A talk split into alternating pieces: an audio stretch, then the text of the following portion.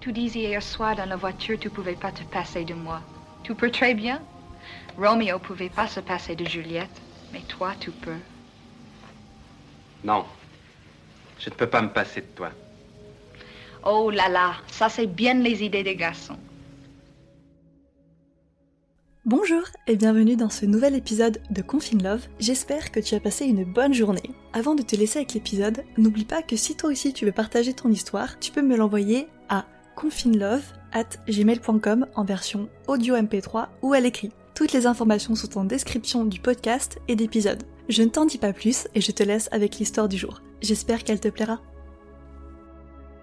Alors, le témoignage d'aujourd'hui est un témoignage audio qui m'a été envoyé par un homme, donc je suis toujours très contente euh, de vous entendre, messieurs, raconter vos plus belles histoires, ça fait toujours très plaisir. Je tiens à faire une petite précision vraiment entre parenthèses, parce qu'on arrive bientôt à la fin de Confine Love, mais si j'étais vous, j'écouterais bien attentivement le dernier épisode. Ne vous inquiétez pas, si je n'ai pas encore lu votre témoignage dans Confine Love, pas de panique. Comme je vous ai dit, je mets toujours en priorité les témoignages assez longs et audio, donc si jamais vous m'avez envoyé un témoignage il y a quelques semaines de ça, ne paniquez pas s'il n'est pas encore passé. Voilà. Sans plus tarder maintenant, on va passer au témoignage du jour. On le découvre ensemble, c'est parti.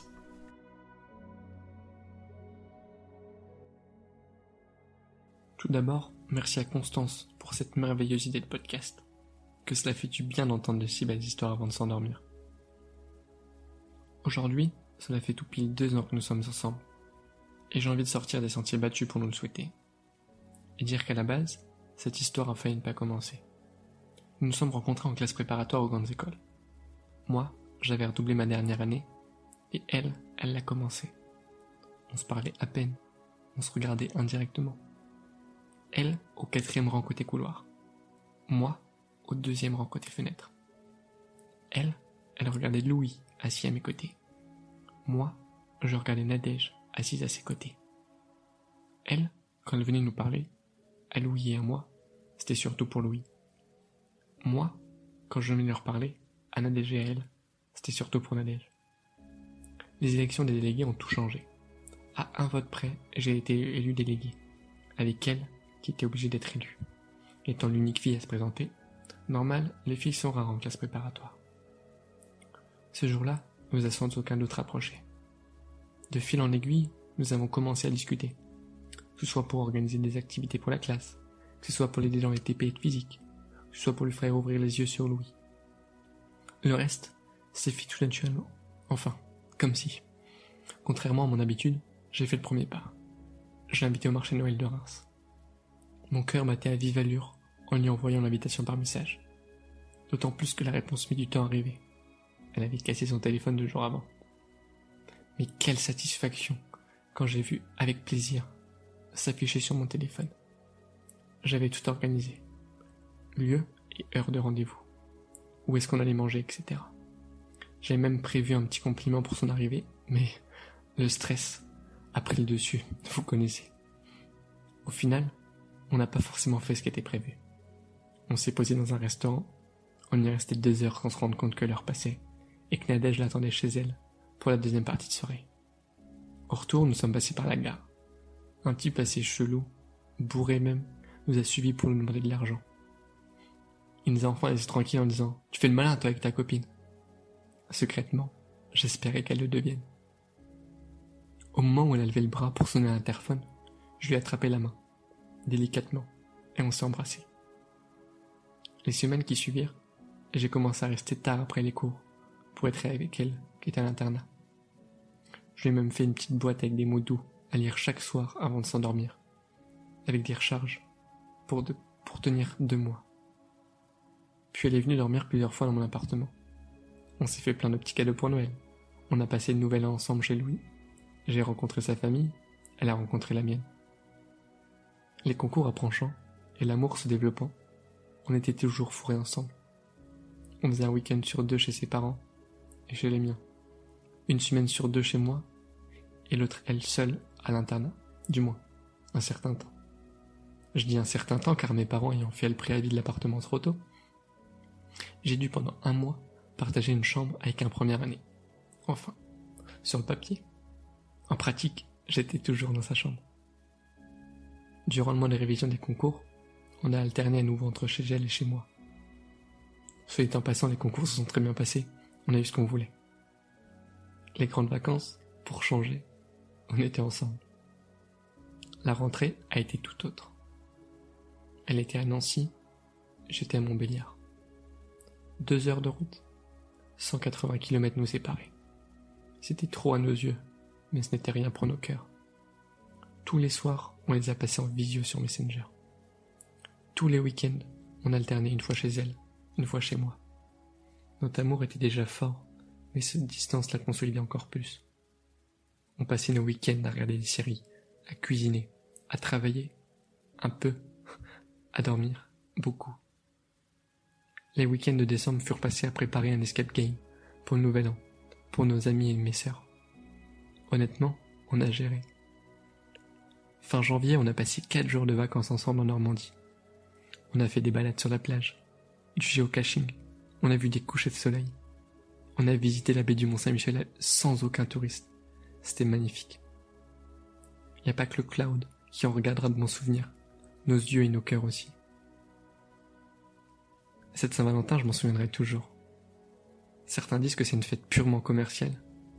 Mais, si on, mais on peut célébrer l'amour sans gros cadeaux, sans beaucoup dépenser. Celui-ci, j'y ai passé beaucoup de temps à le préparer.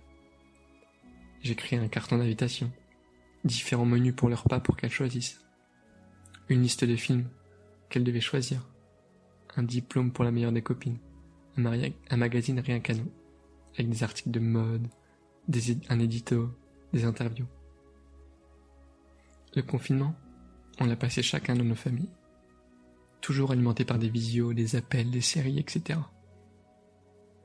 Le déconfinement et la règle des 100 km a été pour nous un stress. On était à 98 km l'un de l'autre. Ouf, on pouvait nous voir. On a repris nos habitudes. Deux semaines chez elle, deux semaines chez moi. Et ce jusqu'aux grandes vacances qu'on a passées en grande majorité chez moi, avec Nadège, vu que je travaillais au centre aéré. Septembre arrivant, il lui fallait retourner à Nancy. Et moi j'allais commencer mon stage de six mois dans la ville de ses parents. De nouveau de la distance allait nous séparer. Mais désormais elle n'aurait plus à choisir entre sa famille et moi. Elle pouvait nous voir ensemble quand elle rentrait le week-end. Le deuxième confinement arrivant, nous nous sommes de nouveau retrouvés réunis. Son semestre d'études aux Pays-Bas en février, s'il est maintenu, nous séparera à nouveau. Mais je crois que rien ne sera jamais plus fort que notre amour, même pas la distance. Aucune dispute n'est survenue en deux ans de relation. On partage tout ensemble, on connaît l'autre par cœur, on sait quand ça va pas, et surtout on sait comment arranger les choses. Voilà notre histoire dans ses grandes lignes. Je voudrais finir ce vocal par ceci. Il fut un temps dans mes rêves, j'imaginais la personne parfaite à mes yeux, mais elle me semblait inaccessible. Désormais, je la côtoie tous les jours.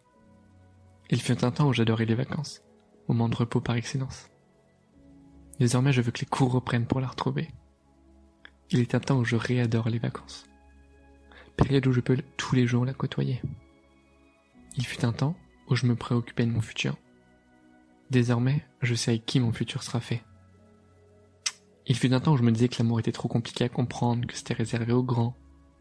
Désormais, l'amour est pour moi la plus belle des choses qui puissent exister. Il fut un temps où mon livre, où mon histoire n'était dotée que de petits chapitres. Désormais, il est constitué d'un grand chapitre en cours d'écriture et qui devra se poursuivre sur plusieurs tomes. Il fut un temps où je l'aimais. Il est un temps où je l'aime. Il sera un temps où je l'aimerai toujours.